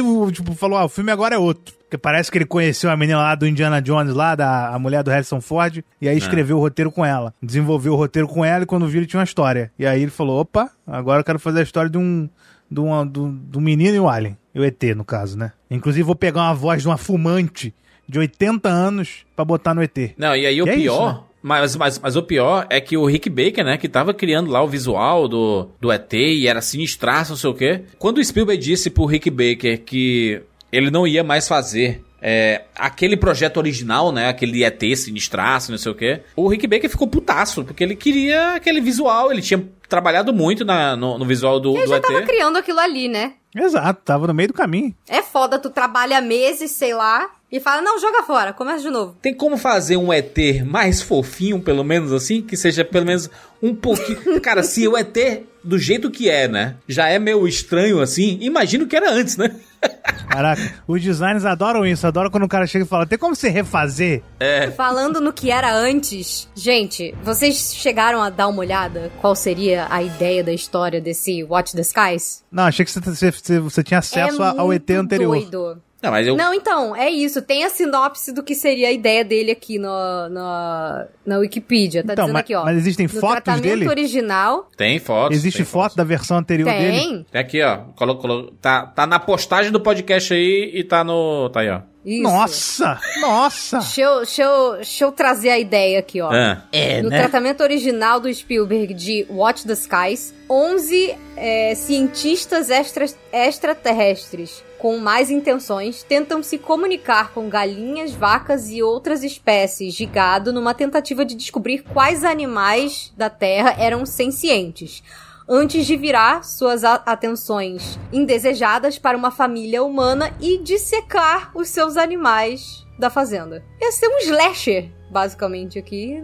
É. Sangue Caraca. pra todo lado. Coisa de o negócio maluco. ia ser Essas versões complexo. dele aí, Outra coisa completamente. eu achei assustadora só a última e a primeira, mas a do, a do cantinho eu achei mais bonitinha do que o que, o que foi pro filme mesmo. Esse, do- esse cabeçudão aí, cabeça, cabeça redonda com dois olhos grandão. São os, são os olhos grandões que deixam ele mais simpático. É, tu- é tudo é o olhar. O Spielberg já ensinou isso diversas vezes. Em todos os filmes dele tem este maldito olhar, né? Quer dizer que ele é um professor do cinema, Jurandir? Ele é um professor. Sempre foi pro Spielberg, ele Com certeza. mostrou como é que faz cinema e como é que cativa as pessoas. Tanto que os filmes dele Sem ser formado em cinema, né? são muito populares. Pelo menos, ele, ele, não- ele não era formado em cinema até a lista de Schindler. É, foi o, a, li- a lista de Schindler foi o projeto de TCC dele, né? É. Como é que o cara faz o projeto de TCC? Você tem que fazer um filme. Aí o cara fez a lista de Schindler. Não, e como é que um professor, né, às vezes a é corrigir a prova ele dele, o cara já tinha feito Tubarão, Indiana Jones, o professor É. corrigindo a prova dele e fala, pô, ele errou, mas será que eu que tô errado? Não sei se eu dou errado pra ele aqui, porque é o Steven Spielberg. Não é? Muito doido isso. Mas olha, eu fico pensando o seguinte, sabe, gente? É, o Spielberg, é como eu falei, é um diretor que ele gosta muito de trabalhar muito da- dos, dos traumas que ele tem de infância. hein? O próprio Alice de Schindler, você tem toda aquela questão da, da, identi- da identidade judaica dele lá sendo colocada. O Juras colocou também a questão do, do Hulk, a volta do Capitão Gancho, com, a, com o olhar meio Peter Pan que o Spielberg, que o Spielberg possui. O próprio Jurassic Park, né? Você quer que ele coloca muita perspectiva das crianças ali, né? Num parque de diversões, né? Então eu fico assim pensando, cara, é, a gente vai ter o Fableman agora, o Fableman que vai estrear agora em janeiro, que fala muito sobre a é, o Spielberg falando sobre a infância dele. Tô muito curioso pra ver esse filme porque todos os longas que a gente vê, a gente vê pequenos detalhes dessa infância dele, desse crescimento dos traumas de traumas entre aspas do de tudo que fez o Spielberg o homem que ele é hoje. No caso do ET, você vê essa é, aquela despedida no final, sabe? Você- primeiro, você tem aquela aquele momento que o o ET tá sendo trabalhado, os médicos estão tentando salvar o ET, mas que do ponto de vista do, do Elliot, parece que os, os médicos estão tentando machucar, estão torturando o ET. Mas eles, eles ficaram 15 horas tentando reanimar o ET, caramba. Né? O corpo dele parou às 15 horas e 36 minutos. É, doido. dele pa- ele morreu, entre aspas, às 3 horas e 36 minutos. Aí foi isso. Eu entendi errado ali. Tu Tá? achou que eles ficaram 15 horas fazendo massagem É, nele? reanimando o, o ET. Não, ele morreu, entre aspas, às 15 horas e 36 minutos. Mas, Mas eles fizeram um monte de exame forçado nele ali. fizeram. DNA e tudo mais, né? É, você pega esse moleque que era sempre pre- era, tava sendo preterido nas brincadeiras, que os pais estavam se divorciando, que sofre de síndrome do filho do meio. Que os amigos dele fumavam. Amigos dele fumavam. Os amigos crianças RPG. fumavam. Os amigos do irmão dele fumavam. Que aqueles eram os amigos do irmão dele. Era Exatamente. outros tempos, né?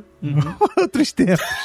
Pois é. Outros tempos. Nos anos 80, uma criança com 14 anos é como se tivesse 22, né? Eram os amigos do irmão dele. Essa juventude. Não, não é um era rum, Siqueira. Não é um rum. Não é, não era, era pior, se pensar. Ah. né? Juventude dos anos 90 ali era nada. Esses moleques aí, que teoricamente são os, os Teoricamente não, são os bullies e tal. É maneiro a cena quando, quando eles, eles pulam pro lado da galera, o lado que você tá torcendo. Sim. Quando o cara fala assim, ah, é. O, o irmão dele, né? Ele fala, é, me encontra lá no parque, não sei o que e tal. Aí eles, beleza. E aí eles passam de bullies pra, tipo, ter teoricamente um. É, pra parça. E aí você fala, caraca, agora os caras estão do nosso lado. Que nem acontece em Stranger Things com o pobre do Steve, cara. Exatamente, exatamente. Exatamente. Caraca, olha aí, ó. Caramba, Stranger Things, tá de brincadeira. Não gosto mais de Stranger Things depois desse podcast. Que é isso, caralho? Nada a ver. Ai, mas é isso aí mesmo, cara. É muito mane... é muito descolada a cena. Que ele, o moleque bota a máscara, tu fala, caraca, os, os brabos do filme, que são eles são os brabos, não são os humanos. São os moleques. Os moleques estavam dando trabalho. Agora eles estão do nosso lado. Agora os, hum- o- os adultos não vão, não tem chance nenhuma. é aquele, é aquele. Tinha um desenho que eu assistia quando era pequeno chamado KND, A Turma do Bairro, que eram crianças enfrentando a tirania dos adultos. E, inclusive, eles usavam essa palavra. E era isso, é exatamente esse sentimento. Mas olha, eu gosto muito do Elliot. E o, e o Spielberg ele faz o Elliot ser uma. Ser basicamente o avatar dele ali. É. É um moleque cheio de imaginação, um moleque que, que faz as brincadeirinhas com os bonecos dele lá, faz as historinhas dele. É o moleque que tá lá, tem a maior imaginação ali. É o moleque que tá. Não é perfeito, ele solta algumas tiradas em relação à mãe que ele não percebe que dói, depois percebe. Tanto é que naquela hora que ele faz aquela em relação à mãe, Juras, estavam discutindo lá em relação pra ver quem ia lavar a louça. E ele corre direto pra lavar depois daquilo ali.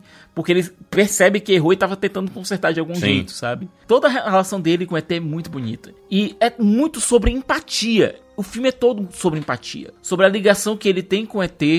Sobre a ligação que o ET busca ter com os outros. Porque ele perdeu ah, aqueles mais próximos dele. Então ele tá procurando alguém com quem se ligar. Tanto é que não é sobre telepatia, é sobre empatia. É sobre você ter, sentir os sentimentos dos outros. É uma mensagem muito forte. É, é uma amizade muito forte, uma relação muito forte. E tem aquele paralelo com. No final, com Contatos Imediatos, que em Contatos Imediatos você tem o personagem do Richard Dreyfuss indo embora com os alienígenas, abandonando a família. Aqui o, o ET ele pede pro Elliot ir com ele. E o Elliot diz: Eu não posso, mas fica, sabe? Então você tem essa relação meio cortada. Ah, isso é muito de partir o coração. Uhum. E que, se você voltar pra criança, é aquela coisa, é como se você tivesse um amigo se mudando, sabe?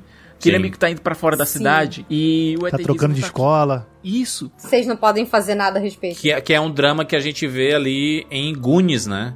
Que basicamente o, todo, todos os amigos vão se mudar, né? É, porque vai ser tudo vendido ali e tudo, né? E eu, eu, eu acho muito legal porque são filmes que acabam sendo complementares, né? E, é, eu acho que ET e Goonies, eles são dois filmes ali dos anos 80 que marcaram a geração. Principalmente relacionado a crianças, né? Se a gente for pra uma coisa um pouco, entre aspas, mais séria, também Isso, tem o Conta é. Comigo, né? Conta comigo, ele também ele entra nessa vibe, como tu falou, um lado mais sério, né? O Goonies, ele é realmente uma grande aventura de amigos, que tem um lado dramático ali por causa da história dos pais e etc, da, da falta de grana e tudo. E o ET, ele é basicamente uma história de uma, uma família, né? Um- de, uma criança especificamente, mas acaba envolvendo a família inteira, né? Quando eles se deparam com, com o ET.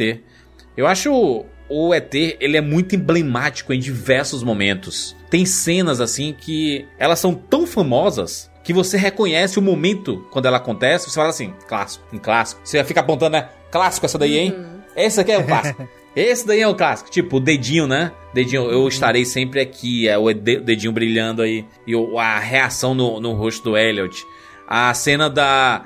é, da bicicleta e a lua pela primeira vez, né? Quando acontece. Essa cena é tão emblemática que o Spielberg usou Nossa. essa cena como a logo da Emblem, né? A empresa dele, né? É, Ah, a empresa dele, de, de, de filmes, Uhum. né? Sim.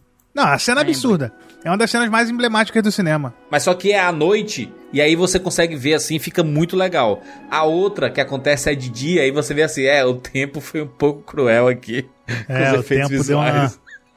Aerolitos, né, o Chaves. É, mas tem um momento em que você vê os humanos que eles estão. Os humanos que eles são claramente numa tela verde, certo? Que estão recortados ali. Mas isso faz com que eles pareçam ainda mais assustadores. Siqueira, o Spielberg quis dar uma de Jorge Lucas. Ele viu lá o. Porque essa cena ela, é ela é meio errada, né? Se você pensar. Os policiais correndo atrás dos meninos de bicicleta, tudo armado, né? Com arma na mão, correndo atrás dos pivetes, cara. Que, que, que, né? que É, negócio. os pivetes roubaram uma, uma situação ali de bilhões de dólares, pô. Porra, mas você vai correr atrás dos pivetes de arma? Ok. É, né? americano é isso, velho. É. Mas o Spielberg É repensou isso. Ele, ele, ele repensou e falou assim, cara, eu acho que realmente é meio estranho isso. Anos depois, né? E aí ele lançou uma versão em que não tinha arma na mão de ninguém, assim. Não é possível. Ele, ele mudou digitalmente. E aí depois ele pensou assim, cara, mas é isso, é o retrato do- dos Estados Unidos e os Estados Unidos é desse jeito. Aí ele voltou atrás. Caraca, que loucura. Não Foi, sabia é. que tinha uma versão, uma versão. Tinha, eles George trocaram, eles parada. as espingardas lá pro rádio, cara. Era foi uma coisa que não fazia o menor Legal. sentido. É, então acho que ele só voltou mesmo porque viu que ficou uma merda, né? Porque essa coisa de. É a coisa mais normal do mundo. Esse negócio de andar com companhia errada dá má influência. O Spielberg foi andando com o Jorge Lucas, deu nisso. Jorge Lucas, que adora ficar trocando as coisas do filme com os filmes dele, tá vendo? Pra quem quiser ver a cena, tem link na postagem do podcast aí, que eles estão lá com uma, né, com umas escopetas e tudo mais, aí do nada tem uns walkie-talkie na mão do, dos... Caraca, que maluquice, cara. Nossa, os caras estão de brincadeira. Mas em, você tá- você tava falando de cenas que tem, que, que, que tem clássicas e tal. Inclusive tem uma, essa cena que ele aponta pra janela. Eu acho que é até uma referência ao filme o, o Contatos Imediatos, né? Porque É, também tem uma uma, né? cena que eles apontam. Ah, de onde, onde é que tava? Eles vão. Todo mundo aponta pro céu. Ele também aponta pro céu quando ele fala de onde ele vem. É uma, E a frase, uma alta né? referência. ET, telefone, casa. Minha casa, telefone. É ter, telefona a sua casa. É ter, telefona a minha casa. É ter, telefona a minha casa. Ele quer ligar pra alguém. Putz, grila, muito bom. Putz. E eu gosto muito porque eles mantiveram a, a voz de cigarro da, da dubladora original, né? Porque é uma mulher, é uma, Sim. é uma fumante. Propos... O Spielberg falou: Eu quero uma fumante. Cara uma voz de um- idosa fumante. O cara fez um pitch, assim, de elenco, você quer um- uma fumante. Eu quero uma idosa fumante. E aí chegou uma idosa fumante. E no Brasil, idosa fumante pra dublar o, o ET. Muito bacana. Porque eu vi, obviamente, eu vi dublado agora de novo, vi hoje. Ó. Quis ver do jeito que eu vi quando era pequeno, pra, pra sentir a mesma vibe. Mas eu botei em inglês numa parte ali pra ver a diferença. E é a mesma voz de fumante. Para, parabéns aí pra, pra equipe. Agora tem uma cena que a gente não comentou, que foi a cena, meu Deus, que é a cena que o Elliot fica bêbado. Por quê? bacana. O Elliot vai pra escola e o ET fica em casa. É, ele fica bêbado por tabela, né, na verdade. Ele fica bêbado por tabela. E os dois estão linkados. É, o que um sente, o outro sente. Então, quando o ET batia a cabeça, o Elliot sentia. Do nada ele caia da cadeira, né? Pois é, tava aquela coisa esquisitíssima no colégio. E o, o- ET abre a a geladeira e vê lá a cerveja. Não sabe o que é. O Elliot tinha mostrado pra ele antes uma lata, dizendo, ó, bebida. Uma lata de Coca-Cola. O, o- o ET abriu, tomou a cerveja, ficou completamente embriagado. E o Elliot só olhando pra menina lá. É, rapaz. Cara, o Elliot completamente bêbado. E era o dia que ia fazer a dissecação de sapos no colégio. Caraca, eu achei a revolução ali, hein? O pivete enlouqueceu ali na sala de aula. Vou libertar esses sapos aqui. Eu tava revendo esse, esse filme pra gravar aqui o podcast, eu tava até conversando, né, com meu amigo que tava vendo comigo, e a gente tava tipo assim, cara, que, que, que- escola é essa? Que você dá um bisturi na mão das crianças de, de 8 anos, você põe sapos vivos e as crianças têm que matar os sapos antes de começar. Mas é isso, a Não, escola americana sapos, é isso. Eles anestesiavam os sapos, eles colocavam o, o cloroforme, um algodão com cloroforme, Um cloroforme, dentro, da, não era? dentro da, da vasilhinha com o sapo pra esperar o sapo cair. O sapo desmaiar e aí eles faziam a operação e o sapo morria no meio da operação. Coisa horrível, Mas isso é uma cara. coisa, isso é uma coisa absurda que hoje em dia estão, hoje em dia estão parando de fazer nos Estados Unidos. Mas eles fazem, né? É 50 absurdo que eu anos digo, depois. é absurdo que eu digo, é, eles continuam fazendo em várias escolas conservadoras e tal. O que eu fico Gente, pensando é Como além é que tu da dá um bisturi na mão de uma criança, cara? Exato, mas além da Como é que bizarrice tu bota assim, a criança pra matar uns monte de sapos? é, eu fico imaginando a burocracia de você, onde é que você mantém Fiquei esses chocada. sapos, como é que qual o, comércio em torno disso? E você tem que, sabe, Uhum. desmaiar os sapos, e os sapos morrem. Não sentem dor, mas morrem depois que eles são abertos, né? Eles, não- eles dormem, mas não acordam Tanto mais. é que o professor diz, ó, o coração ainda tá batendo, viu, gente? Vocês vão abrir, o coração ainda vai estar batendo. Isso é uma coisa Nossa. de. Isso é uma- isso é uma- eu fico pensando assim, velho, eu não, não gostaria que meu filho passasse por isso, sabe? É bem louco. E é por isso que americano é tudo com a cabeça zoada, assim, porque toda a escola tinha isso. Em Doctor Who, na segunda temporada, quando o Doctor e a Rose estão infiltrados dentro de uma escola e um internato lá em inglês, e tem lá o. né, Não, não, não é um internato, é uma escola mesmo, uma escola particular. E tem lá uns sapos fechados hermeticamente, já, já mortos, para dissecação. Uma coisa bizarríssima. E até, até o comentário da Rose dizendo que não se faz mais isso aqui, sabe? Não se, não- isso não acontece mais aqui, é, hoje em dia na- aqui na Inglaterra. Uma coisa bizarra, é, uma, É. é uma, pra- é uma prática que, que acontecia nas aulas de ciências lá nos Estados Unidos e em boa parte dessas escolas com educação, educação anglo-saxônica. De você ter o sapo lá e abrir e fazer a dissecação do bicho lá quando você é pirralho ainda. Coisa estranha. Pra gente é muito estranho isso. Depois eles reclamam que tem um monte de, de criança surtando, fazendo Exato. tiroteio no colégio, e ainda acho que é culpa do videogame, né? Depois. Pois é. E você vê que nessa hora não só existe a revolução do Elliot soltando todos os sapinhos, mas o Elliot também, o, o ET tá assistindo lá um filme, um romance e tal, né? O Elliot tá lá com a crushzinha lá, crushzinha lá, crushzinha não, ela tipo dois palmos mais alta do que ele. Tanto é que ele sobe em cima do moleque pra... Essa cena é muito louca, mano. tá Não faz sentido nenhum essa cena, cara. A revolução dos Mas é sapos. engraçada de ver. O menino que fazia bullying, ele tá rastejando no chão, o Elliot sobe em cima da, das costas dele pra dar um beijo na menina, caramba. Completamente gratuita. Não, e a menina gosta, tanto é que depois a câmera volta pros pés dela e mostra ela com o pezinho dobrado. Sim. E é bacana porque, Zé, tem a ver com a- a- você não prender, né, a galera. Ele começa a ter empatia até pelos sapos porque ele tá linkado com o ET. Sim. Então ele também linka a, a, a empatia com todos os seres e tal. Então é. é, enfim, né? Foi, foi, foi maneiro você ver que naquela sala de aula os sapos sobreviveram. Mas ah, na aula, assim, no tempo seguinte já ia morrer um monte de sapo. Porque né, É. tá o Elliot lá pra surtar. Não, um monte de sapo ali saindo, fugindo, né? Exato. Imagina, né, cara? Quantidade de sapo no mesmo lugar. Coisa de maluco. Sabe uma coisa interessante? Aquela cena lá do. de que o Elliot ele, ele fica colocando tipo um- uns amendoinzinhos, né? Uns, uns, uns doces assim, né? Um, Pro ET é, pra, pra atrair, né? O ET. Inicialmente, o Spielberg queria que fosse MM. Hum, olha E aí a patrocínio. galera do MM falou assim: cara, Não. esse esse ET é feio, ele assusta as crianças, não rola, não vou não vou colocar minha marca aí não. Aí eles Bom. colocaram uns doces lá que era, era Reese's Pieces. E esses produtos explodiram nos Estados Unidos. E aí, curiosamente, a partir de ET, virou rotina aparecerem marcas reais, é, merchandising mesmo, né? Aparecendo product placement em diversos filmes por causa de ET, tanto que a gente vê alguns anos depois De Volta para o Futuro, que é um catálogo, né? É um É. almana- é, é um macacão overdose. de Fórmula 1, né, de propagandas.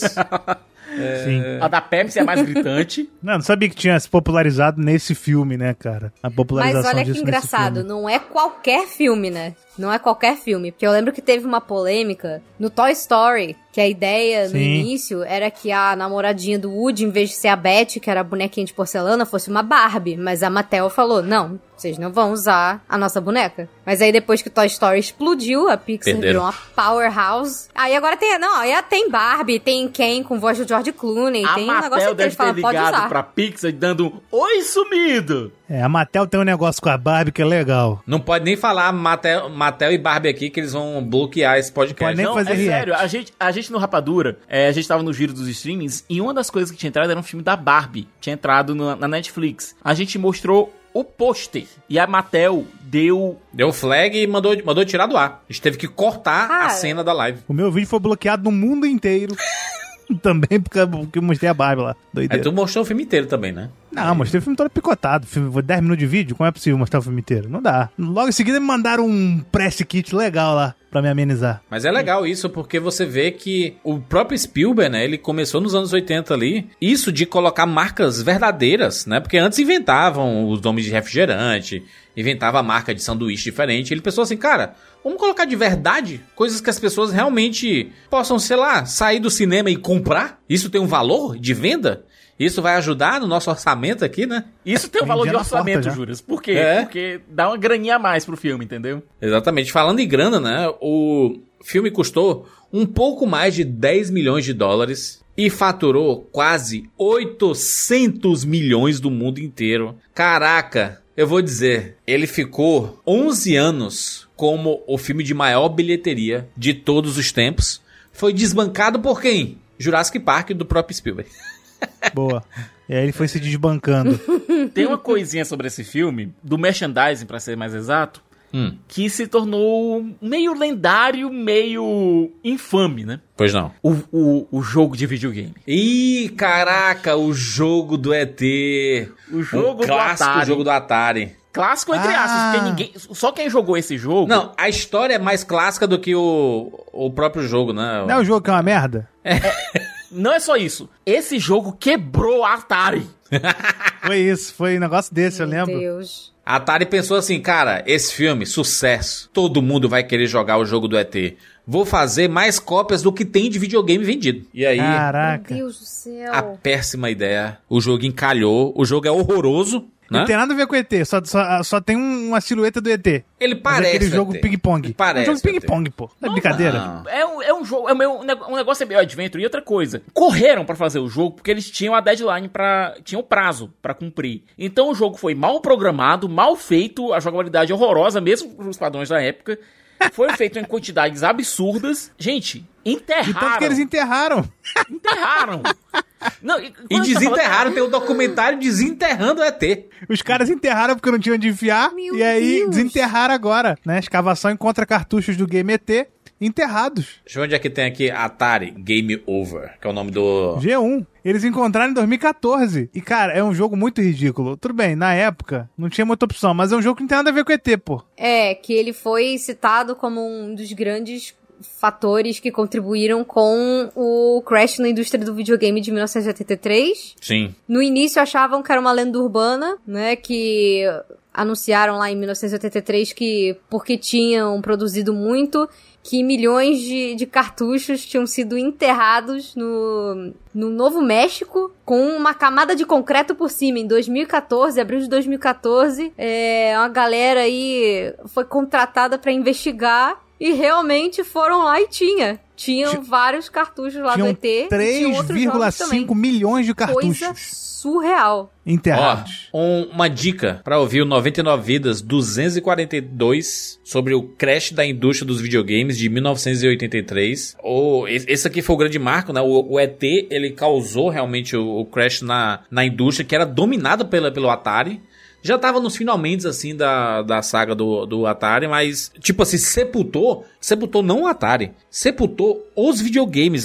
Na época se discutia assim, cara, videogame não rende mais. E aí, no mesmo ano, pouquinho depois do, né, do segundo semestre, surge o quê? O Nintendinho. Nintendinho, Nintendinho 8 bits, surgiu e salvou, né? Recuperou a indústria. E aí veio o Mario, veio o Zelda, Nintendinho. Castlevania, Mas, mas mais. Estima-se que a Atari, isso aqui é matéria do G1, certo? Tô, tô contando que é matéria do G1. Estima-se que a Atari enterrou 3,5 milhões de cartuchos que não foram vendidos só do jogo do ET. Caraca, você enterrar o jogo da ET, eu vou dizer, mano. Pô, enterrar, mano. É, é porque não podia botar fogo. Ah, naquela época não podia botar fogo, não? E olha, junto com os cartuchos do ET, a Atari também enterrou 5 milhões de cartuchos do Pac-Man que encalharam. A empresa conseguiu vender 7 milhões do jogo nos Estados Unidos, mas o resultado não foi suficiente para evitar o crash do mercado. Ou seja, a Atari fez 12 milhões de unidades do cartucho do Pac-Man. A do, do Pac-Man eu entendo, porque o Pac-Man Eu fico pensando um- os caras falando assim, mano, enterra esse negócio aí, mano. O que a gente faz com essas cópias aqui? Mano, enterra aí, velho. Não passa no, no rolo compressor, não. Enterra, né, esse negócio. Pras próximas gerações. Foi num, num deserto de uma cidade chamada Alamogordo. Formação aí. Tá aí, obrigado pela informação, imaginar que... O filme foi indicado a nove Oscars, né? O ET acabou ganhando quatro, Ganhou quatro. né? Inclusive, ele perdeu do prime... o, o melhor filme do ano, né? Ele Perdeu perde- pro, pro Gandhi, né? Então, ele perdeu pro Gandhi, mas o diretor do Gandhi falou assim, ó, foi injusto. É, o, ET é um filme o cara melhor. que ganhou falou, ET é melhor. então foi o vencedor moral. Agora eu vou dizer o seguinte: tem um, tem um documentário muito bom sobre como o John Williams fez a trilha sonora. Cara, o Spielberg trouxe o filme pronto pro, pro John Williams. Disse assim: ó, tá aqui o filme. Brilhe, né? Porque ele já tinha uma parceria muito né, emblemática, né? Já tinham feito ali o Tubarão, Indiana Jones, é, já era vencedor do Oscar, né? Já, tipo assim, a parceria, parceria de milhões, né? Spielberg e John Williams, né? Rendeu diversos frutos maravilhosos. Literalmente milhões, né? Nesse caso. E aí o Spielberg trouxe lá o filme. No dia seguinte, o John Williams pediu assim: Ô Spielberg, chega aí. Tive uma ideia aqui, cham- chamou lá no piano e começou a fazer o tema. E aí o Spielberg, caraca! Né? Começou a se arrepiar e tudo. E o massa é porque da parceria, eles são tão bons juntos que um fica dando sugestão pro outro. Tipo assim, seria legal aqui que no final é, ele tocasse, ele subisse um pouquinho o tom, o Spielberg falando. Tanto que eu reparei agora, foda, né? 40 anos de filme, e só agora eu re- reparei uma parada que nos acordes finais é, do filme, quando a navezinha tá subindo e tudo mais, você escuta um tipo uns tambores clássicos de 2001 Odisseia no Espaço.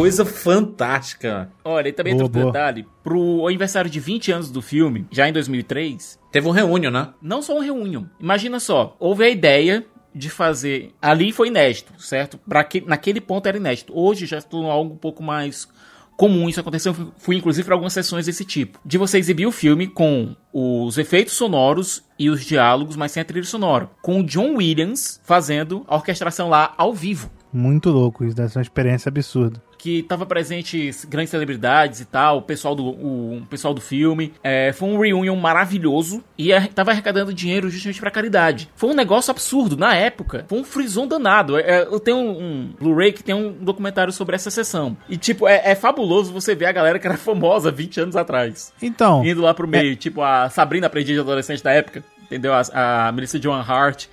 Ver esse povo todo lá, sabe, é quase como uma cápsula do tempo. E ET é uma coisa é uma coisa ex- extraordinária porque sobreviveu a isso. Eu digo que sobreviveu o quê? Cara, a gente passou por pelo menos quatro gerações de, de celebridades, de entretenimento, de tudo isso.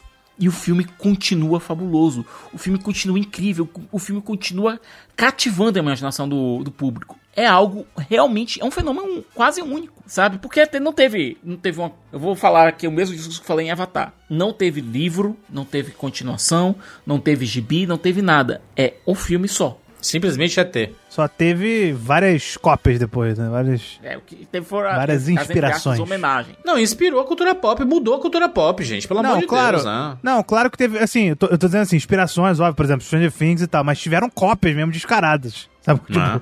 A galera tentar fazer um negócio vídeo brinquedo ali.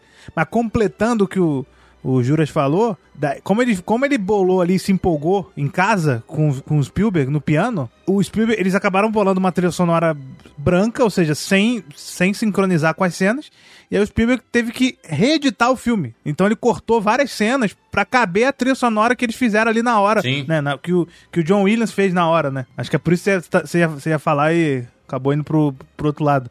Mas É. Aí ele teve que cortar um monte de cena. Tem um monte de cena que você vê cena deletada que não foi deletada porque fazia sentido dentro do filme, mas foi deletada porque não cabia na trilha sonora. Então meio que o- os caras teve que adaptar o filme pra trilha sonora, fazer o contrário do que fazem sempre. Porque se empolgaram no piano. Doideira, né? Inclusive o, o rapaz que fez o Elliot, né? O, o Henry Thomas, fez diversos filmes em Hollywood e recentemente nós vimos Nunca vi ele nenhum. fazendo o A Maldição da Residência Rio, né? Da Netflix.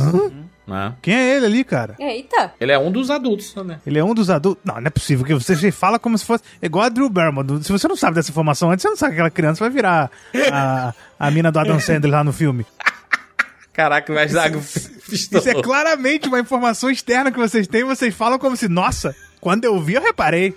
A Drew, hoje em dia, ela meio que deixa a atuação um pouco de lado e tá mais focada no, no, no talk show dela. Pra comemorar em relação a ET, a gente teve uma reunião muito bonita dela com o Harry Thomas, o, o Robert McNaughton e a Dee Wallace. Se reunindo, a família se reunindo. E é muito, é muito bonitinho ver eles brincando. Eles. me- É realmente brincando juntos, sabe? A Drew é, é a entrevistadora, claro, é a host, mas você vê que ela tá claramente nas nuvens com aquilo ali. E ela o, Hen- o Henry Thomas fala algumas vezes que ele, o Robert e os outros meninos tinham uma panelinha lá e a Drill, que era, tinha sete aninhos de idade só, meio que tentava se tomar e não conseguia. Ela disse: Não, mas isso me fez entender como é realmente ter irmãos.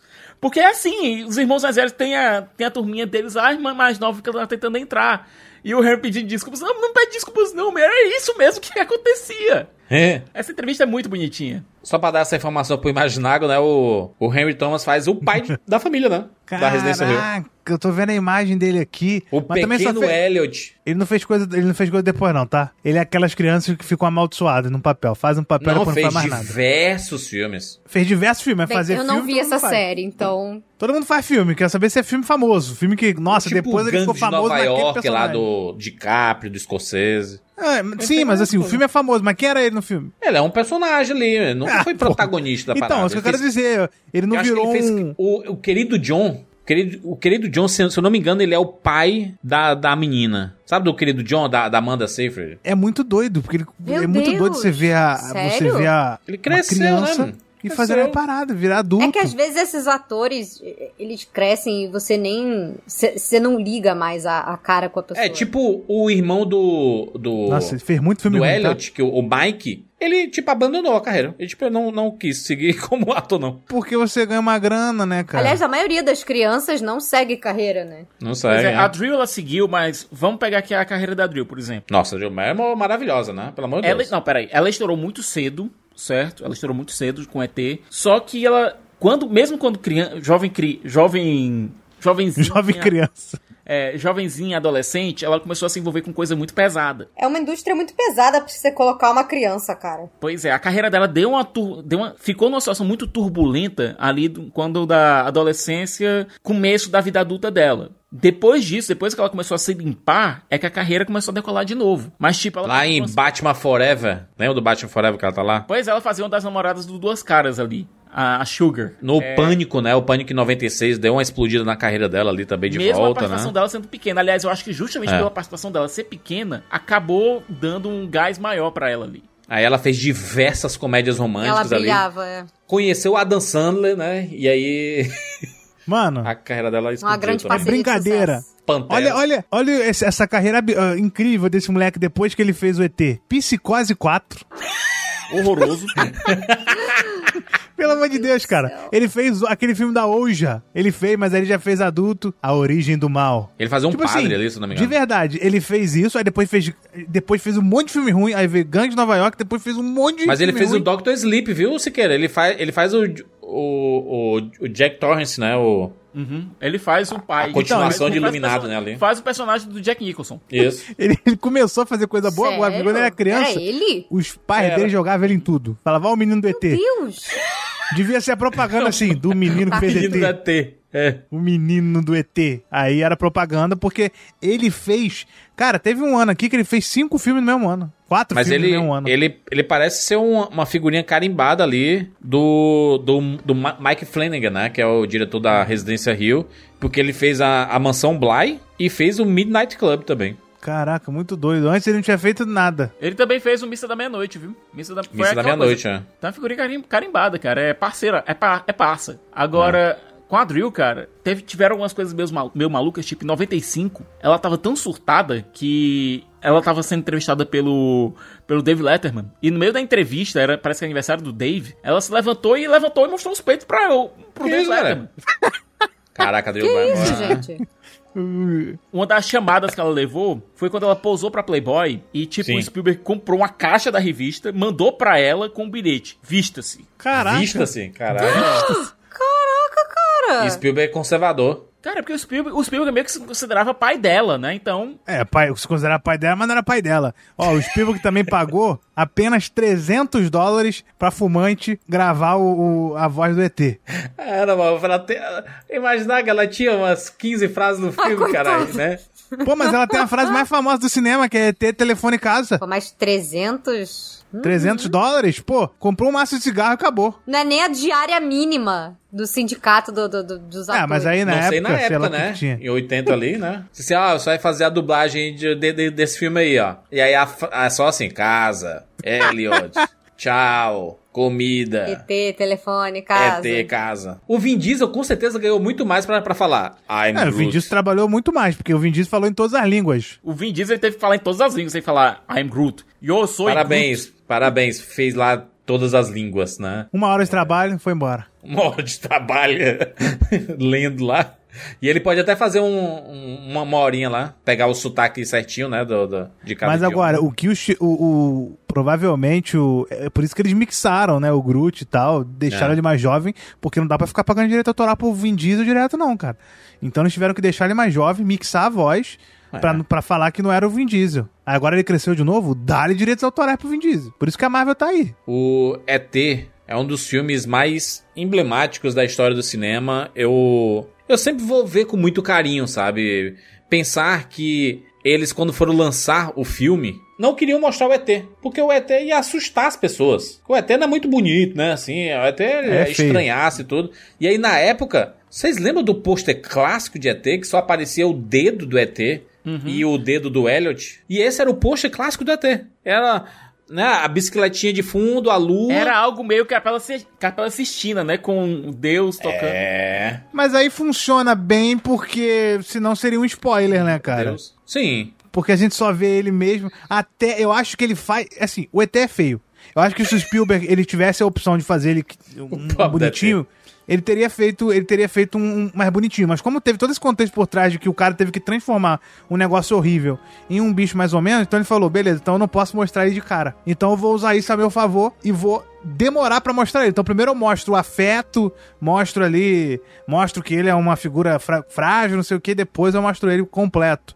Então ele só aparece mesmo total pra gente quando a gente já tá na dele. Quando a gente fala, beleza, ele é feio, mas é meu amigo. É basicamente isso. E aí, por isso que é o dedo, né? Na, no pôster pra não revelar. O Spielberg sempre se aproveitando da situação pra criar um negócio incrível, né? Tubarão foi a mesma coisa, né? Ele, ele usa a limitação que ele tem pra criar um negócio absurdo, né? O Tubarão, ele, ele não podia filmar direito porque o negócio dava defeito, aí fez um negócio incrível. O ET, mesma coisa, ele não podia apresentar de cara porque o bicho é feio. E não era pra ser feio. O cara mudou de ideia no meio da produção. Muito legal, Vocês sabiam velho. que o, o Brasil fez sua versão de ET? É o ET Bilu, não? Tá Foi lançado em 1983, feito no Rio de Janeiro. Se chama legal. Eteia, a extraterrestre em sua aventura no Rio. Ah, bacana, cara. Que... Eteia. Bacana, é Eu tenho ótimo. receio em perguntar sobre esse negócio.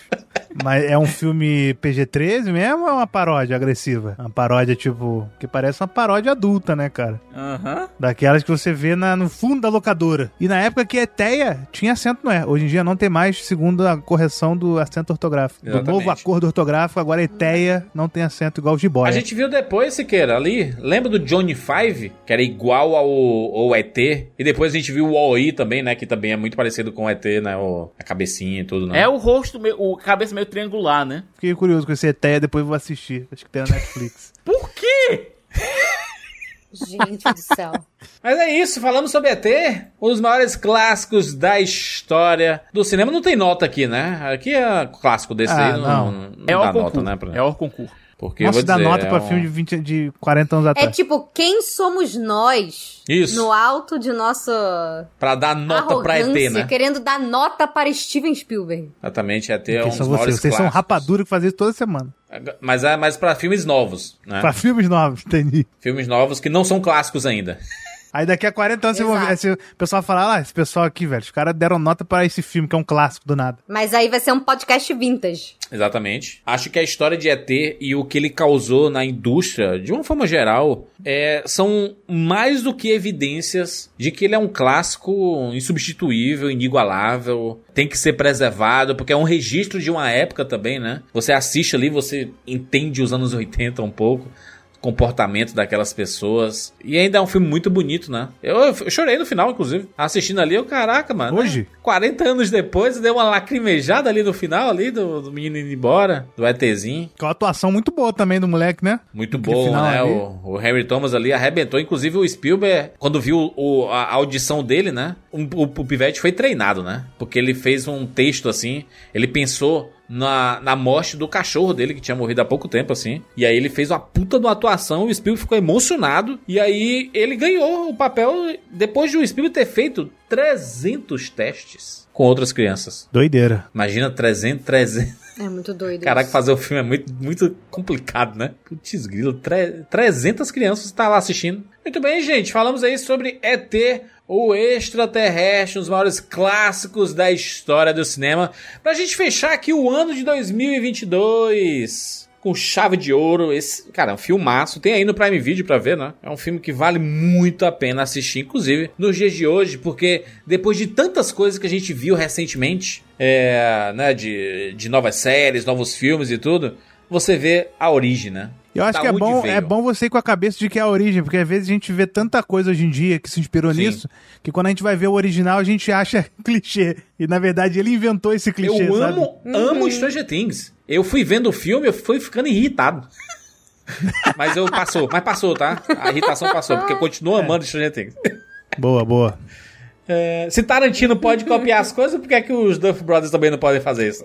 É igual Duna, né, cara? Duna foi um exemplo de que muita gente falou: ah, achei, eu já, já vi essa história várias vezes. É isso. Mas é porque você viu depois de Duna que começou. O filme só tá atrasado, né? Duna é pai de tudo isso, inclusive de Você Star tem- Wars, né? Você tem que ir no pensamento de que é o pai de todos. Então, se você achar clichê, na verdade ele inventou esse clichê. E aí depois só repetiram. E por aí vai. Exatamente. Ô, vamos fazer aqui um, uma saudação de, de fim de ano aí? Imaginago, você com o nosso convidado aí. Man- Mande, mande mensagem de fim de ano. O que, é que você diz para as pessoas? Ah, galera, eu acho que o ano de 2023 já é melhor, já naturalmente tá vindo melhor aí. Muita coisa, Vasco na Série A de novo.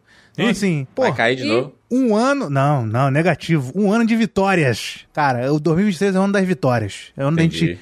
Quatro anos aí de terror, a gente vai finalmente respirar. Exato. A gente vai vencer todos os nossos, objetivos aí, vai vir em 2023. Não vem nesses últimos anos aí, pandemia, mas 2023 vem. Vamos nessa. Eu tô empolgado, Sim. pelo menos. Não tava em 2021, não, tá? Pra 2022. Entendi. Entendi. F- Fernanda? Eu quero falar uma coisa que pode parecer clichê, e realmente é, mas é aquela coisa que nem todo bom filme, às vezes a gente tem que tocar em certos assuntos clichê, porque o ser humano ele esquece, né? E é sempre bom a gente ser tocado por algumas mensagens. E o que eu quero dizer pessoalmente aqui sobre o meu ano de 2022 e o que eu espero pra 2023 é não deixe de demonstrar que você ama as pessoas que são importantes pra você.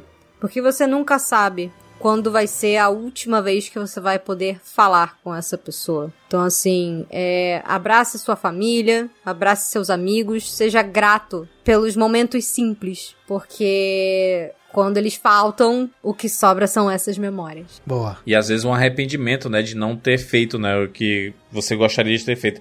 Aque- aque- Aquele negócio, né, que quem passou, a gente veio de uma, né, de uma pandemia muito forte que tirou muitas pessoas queridas do do nosso redor. E aí as coisas simples, que é tipo, você fazer uma ligação, você mandar uma mensagem de WhatsApp. E aí o que vai acontecer um é que áudio. você é que exatamente, é que você vai mandar mensagem de WhatsApp, mas mas não vai ter retorno, sabe? Quando É. acontece um Eu gostaria muito de poder ter mandado um áudio que eu não mandei. Mandem áudio. Mandem É. o áudio. muito forte, né? Muito, muito importante, muito impactante, mas 100% real. 100% real.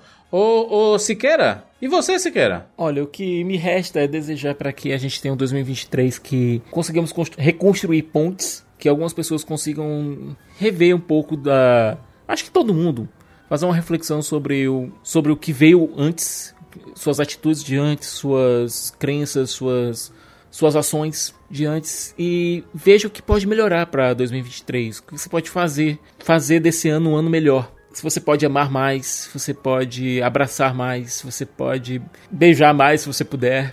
Ó. Se você pode se divertir mais, se você pode sair mais com seus amigos, se você pode reforjar antigas amizades que possam estar abaladas, ou mesmo as que não estão abaladas, reforçar os alicerces dessas amizades, ajudar um pouco mais o próximo, ajudar um pouco mais a si mesmo, ter um pouco mais de saúde mental, acho que é importante para todo mundo depois do, do- de tudo que a gente passou nos últimos anos. Cuidar da própria saúde mental, acho que é primordial. Ser melhor, tentar construir um amanhã melhor, um amanhã melhor do que ontem, um depois de amanhã melhor do que amanhã fazer isso todos os dias, durante todo esse ano, para ver se a gente faz esse faz desse 2023 algo inesquecível. Excelente, bonito, gostei. Gostei aí da- das palavras. Palavras de inspiração. Gostei demais. Porque tem, tem- tem uma coisa que a gente aprende bastante, os, os filmes, as séries ensinam bastante pra gente. É que o, o passado você pode ter como uma nostalgia, né? Uma coisa boa. Ou como um, um aprendizado, né?